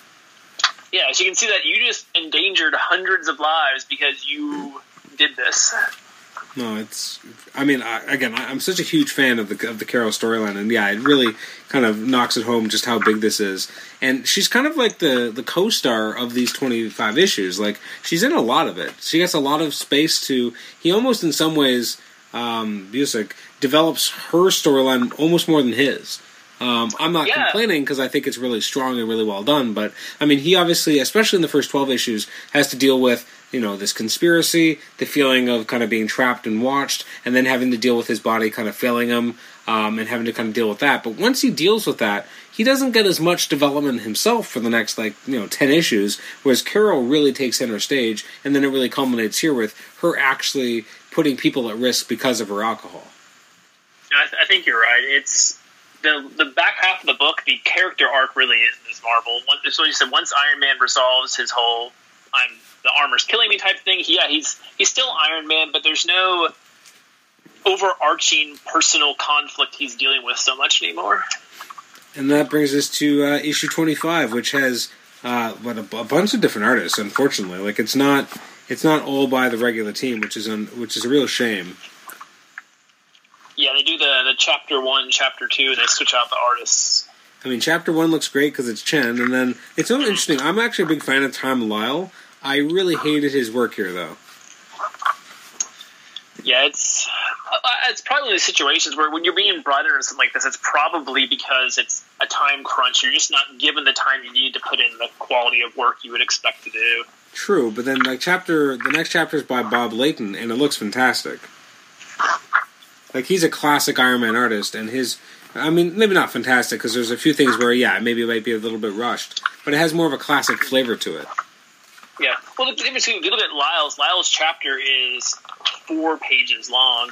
Layton's is significantly longer. So I wonder if it's the case that those four pages were the ones just no one had bothered to finish off yet. Oh, that's just brought it really late in the stages. That's a good point. It's interesting. Like, how do you even break this up? Like, if you know you're going to have many different artists. How do you even break it up by like chapters in any way that makes sense, and then you know kind of give it up to different characters or different artists? Yeah, it, it seemed to me that it was broken up. The, the chapters were sort of slapped on later, almost. Yeah, but it, you know it's it, it's a good storyline in terms of how it's written. And what I like about the end again is that we have Carol, and she you know goes to a meeting with Tony and admits that she's an alcoholic, and that's again, really strong ending to the story that Busiek was telling. That we we get the idea that you know things are never going to be easy for her, but at least she's taken the steps in a meaningful way. And I can't remember where we really saw her next. I feel like you know she eventually you know was more in the, um, I don't know Geoff Johns when he was writing the Avengers. She was there um, as Warbird and kind of took on more of a, a role, I think, in the government or in a governmental agency. So obviously they, they kind of pushed the character past where we left her here. But yeah, this felt incredibly earned and it felt like a nice moment. And you know, you can read that and be like, okay, well, you know, things things will be okay for Carol now, someday. Yeah, I think yeah, I think this like this is the one big piece of resolution you get from the omnibus itself is her story from beginning to end there like you have a lot of subplots that are like the Madame Masque that are introduced in the book, never really anything's done with them in the book at all. But this is the one where it's sort of introduced in the book, carries through the book, and you get this big resolving moment at the end of the book. Mm-hmm. Absolutely. Now, did you like after that issue? Did you like the Iron Age uh, two-parter? I, I I expected not to, but I really did. I was not a huge fan of the art, but I did I did like the story. It was kind of a nice kind of different look at uh, who Iron Man is. It's definitely the kind of thing that would, like you said before, be more useful back then than today because it's definitely it's just recapping a lot of the early Iron Man stories. It's giving you sort of where these things took place in the old comics. Um, mm-hmm. Probably wouldn't be so useful today if you could just Wikipedia this, but um, there's some there's some good stuff. Like there's a like Tony Stark, he's smacking his secretary on the butt, and they put a sound effect in. Apparently, it makes the sound pat. I mean, as as it would, right? yeah. Uh, in terms of extras in this book, we have uh, the black and white covers to uh, to a bunch of the, the first few issues, uh, and then the colorized versions as well. Uh, you get a nice kind of cover gallery of everything throughout the the omnibus, which is nice because you know actually I don't expect them to do something like that, so I kind of like it. Um, you get another reproduction of what the uh, the main cover is. Um, there's an excerpt from Marvel Vision back when that used to be a thing, which I did end up reading, and I actually really like that magazine. You also get a cover from uh, Wizard, which I think was the first issue of Wizard I actually started buying on a regular basis. Um, and so some nice little extras. Um, I wish that there'd been some sort of you know interviews with uh, Busiek or, or Perez. It's not Perez, sorry, Chen. Um, but you know that's that's a missed opportunity. But as you said, there isn't a lot uh, by um, Kurt Busiek kind of talking about this era in terms of online interviews that kind of just makes me more and more curious about what was going on and what was it like putting it all together. Well, even when I do find the interviews from at that time, they often focus on the Avengers more than Iron Man. It seemed like that's what people were really interested in. Between that and Avengers Forever, or when they were talking about that, it was Astro City, and there wasn't a lot of stuff specifically touching on Iron Man. For sure. Now, this will be the last time I believe that we see Chen for a little while. Actually, am I right about that? Uh, no, I'm wrong. Sorry. Strike that. Uh, Chen has a few more issues in him before he leaves because um, he does the first few issues with uh, Joe Quesada, and then we have a, a, new artist who I believe is let me Alitha Martinez, and she's fantastic. Um, but that's something you can look forward to reading when you eventually pick up your trade of uh, Iron Man by Joe Quesada and actually read that thing. But uh, does does Quesada ever draw an issue of Iron Man? No, he does some covers. His right. his cover in particular, I believe, to issue twenty seven. Um, I've always found to be extremely, extremely good. Like it's, I'm pretty sure it's him. Um, yeah, no, definitely. Uh, it's uh, got uh, Tony uh, in armor with his faceplate removed, and there's a bottle of alcohol uh, in the frame, which uh, which is Quesada brand. Um, but it's it's again, it's it's it's good stuff. I won't spoil anything about the story because if you don't know what's going on, it's even better. Um, like that's what the way it's meant to be read. so I won't spoil it, but it, it's definitely worth reading. It is a nice cover to 27.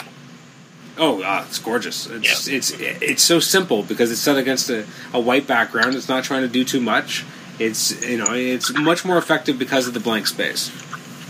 Yeah, I'm not always a big fan of Quesada's interiors, but I think his cover work has always been very strong. Mm-hmm. Well, again, he's he does some great job with the covers to this uh, particular book, uh, especially on the the cover to the trade. Um, which means more once you read it. uh, yeah, look at. Go, go, no, go ahead, please. I was going to say I've been looking at some of his covers from, like, say, like he did the covers for Wolverine Origins, the Daniel Way book, and they're just really, really great images. Oh, for sure. I, I agree with you though. Sometimes his interiors don't quite, you know, measure up, but his covers are usually like, he's got a really great design sense and he kind of knows what works and he seems to work with some amazing colorists who really flesh it out as well.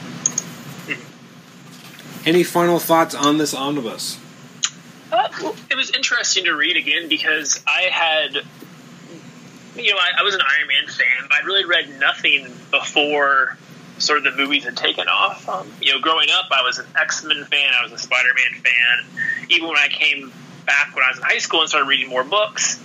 I never Iron Man was never a book I even considered really picking up until the movies. Um, so it was interesting to see sort of what that character was like because I always heard from all the Iron Man fans that like, oh, this version isn't Iron Man. This isn't my Iron Man. This isn't what I'm used to. So it's fun to see what they were talking about. Mm-hmm. No, very true. Yeah, it's interesting. Again, yeah, it's so different of a different time back before Tony was reinvented. And I don't know if we'll ever go back to this version of Tony, but it's nice to be able to you know pick up this collection, get a com- you know a complete sense of a story, um, to see a very different version of a character who's still the same but different. Very different. So if you had if you had your way, would they go back to more of this style? Um. I don't know, to be honest, because I mean we're so used to Tony being this thing now, right? Like it's been ten years of this. I, I guess I don't necessarily want Tony to be like this, like fully, but I think I don't want him to be as juvenile as they play him up to be. I think like Robert Downey Jr. His portrayal really skirts that line, and I think it's really easy to go too jokey, and that's what happens more often than not. Um, is and I think the same thing is, is true of Deadpool. Deadpool is a character that really works when it's it's funny, but it's not too silly. and a lot of writers unfortunately go too too far on the silly meter. So he just feels like he loses he he loses something as a credible threat or a credible character because you're playing up the humor too much. And I think with Tony, it's kind of the same. Um, they play up his you know kind of again his his RDJ-ness, you know, too much. Um, Fraction seemed to get it right. He seemed to understand how to make him like the movie like version of the character, but still enough like the comic book character we come to know that it didn't feel too different. Uh, subsequent writers, I think they've not been able to do that as well. Yeah, I think as much as I, I think all the Marvel movies are very good, but I almost cringe when I watch them sometimes because I know, you know, the movies aren't always portraying the characters as we know them in the comics, but I know whatever they show in the movies is going to leak back into the comics inevitably. Mm-hmm. True. I mean, Guardians of the Galaxy are the ultimate example of that. Um, you know, they're just they're not what they were before the movie. No, not at all. Yeah, the minute they knew the movie was coming, they completely transformed them. Um, and I, I appreciate that people love that. It's just to me, it's not the Guardian. Well, not that version of those characters that are in the Guardians that I liked. Um, but again, like I've said before, I can pick up my DNA issues and read them and just read them on a loop. Yeah, you'll always have those. They're not gonna they're not gonna rewrite those or pull the omnibus out of your hands. Well, exactly. Like a lot of people complain, like, "Oh, it's ruining this, it's ruining that." I'm like, yeah, but like you still have those issues. You can go back and read them. It's it's not quite the same because you don't get to read more of it. But you still those amazing stories you you responded to, you loved. You can still go back and read those. Yeah. And speaking of, I mean that that Nova run by Sean Chen was amazing. Was he, was he the one who did the with DNA? Yes. Uh, well, Okay. he didn't do the first uh, Nova miniseries as part of Annihilation. DNA wrote it, Mm-hmm. um, but uh, it was a different artist. I can't remember the artist now. I think it was was it Collins? No, I think it was someone else. But then the actual main series was by Chen, and um, yeah, it was fantastic. I mean, I would say maybe not quite as detailed as some of his Iron Man work, but still extremely good. Well, I know, I know with Nova, you weren't a fan of the most recent book, um, so I read that with some trepidation, but I thought it, it worked out pretty well. I know you weren't a, you didn't like the whole Richard Rider thing, what they did with World Mind, but It just didn't feel. okay it didn't it. feel right, but like you know what, it is what it is. It could have been a lot worse. I admit that. And also, we could have just not gotten Rich back. So, uh, weighed against those options, you know, it could it could have been worse, or it could have been nothing. So, I guess I'd rather have Richard back in some way.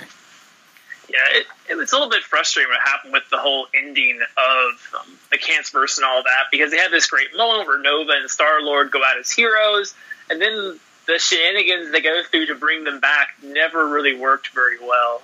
No, well, they kind of brought them back with not really thinking about how they were going to resolve it. Like suddenly, Bendis brings back um, uh, Star Lord and Thanos, doesn't, and then never really adequately explains it. And then when he finally gets around to it, didn't feel right. And then we got this weird, you know, Richard coming back and the Cancerverse, and it just it could have been better. But now we've kind of moved past that, hopefully, we can kind of embrace and enjoy the character. You know, just finding his way again, and hopefully that'll be better wherever that ends up taking place. Yeah, I mean, there's not every story is going to be great, and you just got to move on, I guess. Um, they're back. If you, if you just if you don't like the story that brought them back, you can just accept they're back, like you said, move on with your life.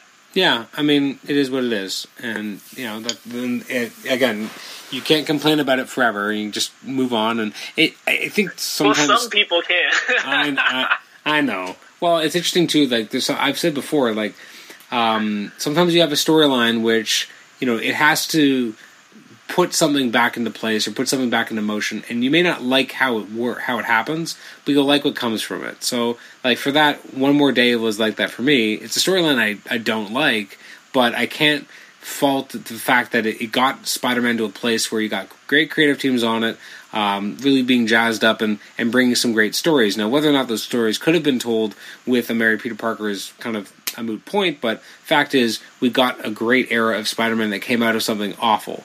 Um, so it was kind of like you know we went through the, the the horrible pain of childbirth, but then we got this beautiful child. Um, I agree completely. Yeah. uh, now, and that being said, it, the process of one more day was like a month, and the process of getting Richard Rider kind of back to our universe and free of the Cancerverse stuff took like seven or eight years. So it's a little bit different, but uh, you know, and a lot of weird stories that kind of came out of it. But at least we're finally there, and now we can kind of move on with our lives and enjoy it. Well, were you a Sam Alexander fan? I love Sam Alexander, which I never expected to be. I really went into that uh, when he was first launched. I read the first few issues and it was like kind of like it, but I don't know. And then I can't remember who wrote the second volume. I think it was Zeb Wells. Zeb Wells, yep. and it was so good. And then I I was on from then, like, and I've really come to enjoy and love the character. Um, haven't loved everything they've done with him, like the fact that he found his dad and then it wasn't actually his dad. I'm like, really? Oh, I couldn't stand that either. Like I was just like that. It felt like we earned this, and then they took it away for no reason. Uh, mm-hmm. so, so, that really bugged me. But other than that, like I've been a huge fan of Sam Alexander. I love him and um, Miles Morales and Kamala Khan being this kind of the young trinity of the Marvel. Universe, like they are the young characters, and when they're together, they just work off each other so brilliantly. So, no, I, am actually a huge fan of Sam Alexander. I never expected to be, but I was. Yeah, I love those three together. Champions has been one of my favorite books recently. Marvel's done. I thought it was just very entertaining. Absolutely, very strong. So we've been chatting for a while, so we do need to uh, to bring it to a close. Any final final thoughts on this omnibus? I mean, considering, let me see. I wonder what it's selling for today. Arn. Let me check real quick. Is it still even in stock? I'm sure it's out of stock, but secondary market prices are. Yeah, it's good. So you can buy a new copy of it for fifty dollars shipped in the U.S. And I would say for the amount of comics you're getting and for the quality, that's a pretty good price. Considering the list price is one twenty five, you're getting it sixty percent off. Uh, yeah, good. that's not bad. I'm pretty sure when I when I bought it, it was uh, the Canadian dollars was going through a transitional period, which is a lot worse now um, in terms of what our prices are on Amazon now. Uh, but there was a time when I used to be able to get omnibuses for like 70, and then it was like 88, and then now they're like 100, 140, depending on what they are. Uh, so I think I picked up Iron Man for like 88 or something, and I'm still happy with that. I mean, I was a huge fan, as I said, of the run when it first came out, and for me, it was like an instant pre-order. Like I must have this on my shelf. Um, you know, it's easier to, to give it people to, to read, and um, you know, it's just easier than just having my singles. And again, the fact that it does come with those crossover issues, it does make it feel like a little bit more of a complete package. Um, yes, you don't necessarily need to read those crossovers, and in some cases, it just kind of gets in the way. You don't need to read this, you know, as you said, uh, you know, 50 pages of Juggernaut comics, but um, it does make you feel like you're not just getting a slice that doesn't have context. You are getting the full storyline, which is kind of a nice thing that, that they were able to do. Yeah, I agree. I mean, I, I think for the, qual- the, the it's a good book to have in the shelf. It's a good book to read, and I think the current value of it's very high in terms of what you're getting for what you're paying for. I mean, that's fifty dollars for what you're getting here is a pretty good price. Like, how many pages is it? Do you have a page count somewhere? The page count is uh, a little over a thousand, one thousand twenty-four. Yeah, so that's that's a that's a good size omnibus. Mm-hmm. Like if you, yeah, if not quite. D- DC set up to fifteen hundred, so they're not quite there. But ugh, that's. I mean, I think the biggest Marvel one I have is like thirteen hundred, and that's that's two. Although the, the the paper's a lot thinner these days. The original run of omnibuses were a lot worse for that. They had really thick paper, and uh, like my Amazing Spider-Man Volume One is massive. It's so heavy and it's big. But I mean, its page count isn't that ridiculous. It's just it had heavier, thicker paper. Yeah, that's how my Uncanny Volume One is. It's it's huge compared to two and three, but it's not that many more pages really. But you said it's the thick paper, mm-hmm. which yeah. I kind of like the bigger, more massive omnibus. I think if I'm getting an omnibus, it should just be the biggest, heaviest, most unwieldy thing possible. Well, you definitely got that then. Yeah. All right, Tim. Well, thank you so much for uh, for joining us, and I will make sure to have you on in the not so distant future to talk about uh, Iron Man by Joe Quesada because uh, it's a great place to uh, to move on from uh, what we've talked about today. Sounds good. Happy to do it. All right. Thanks so much. No problem.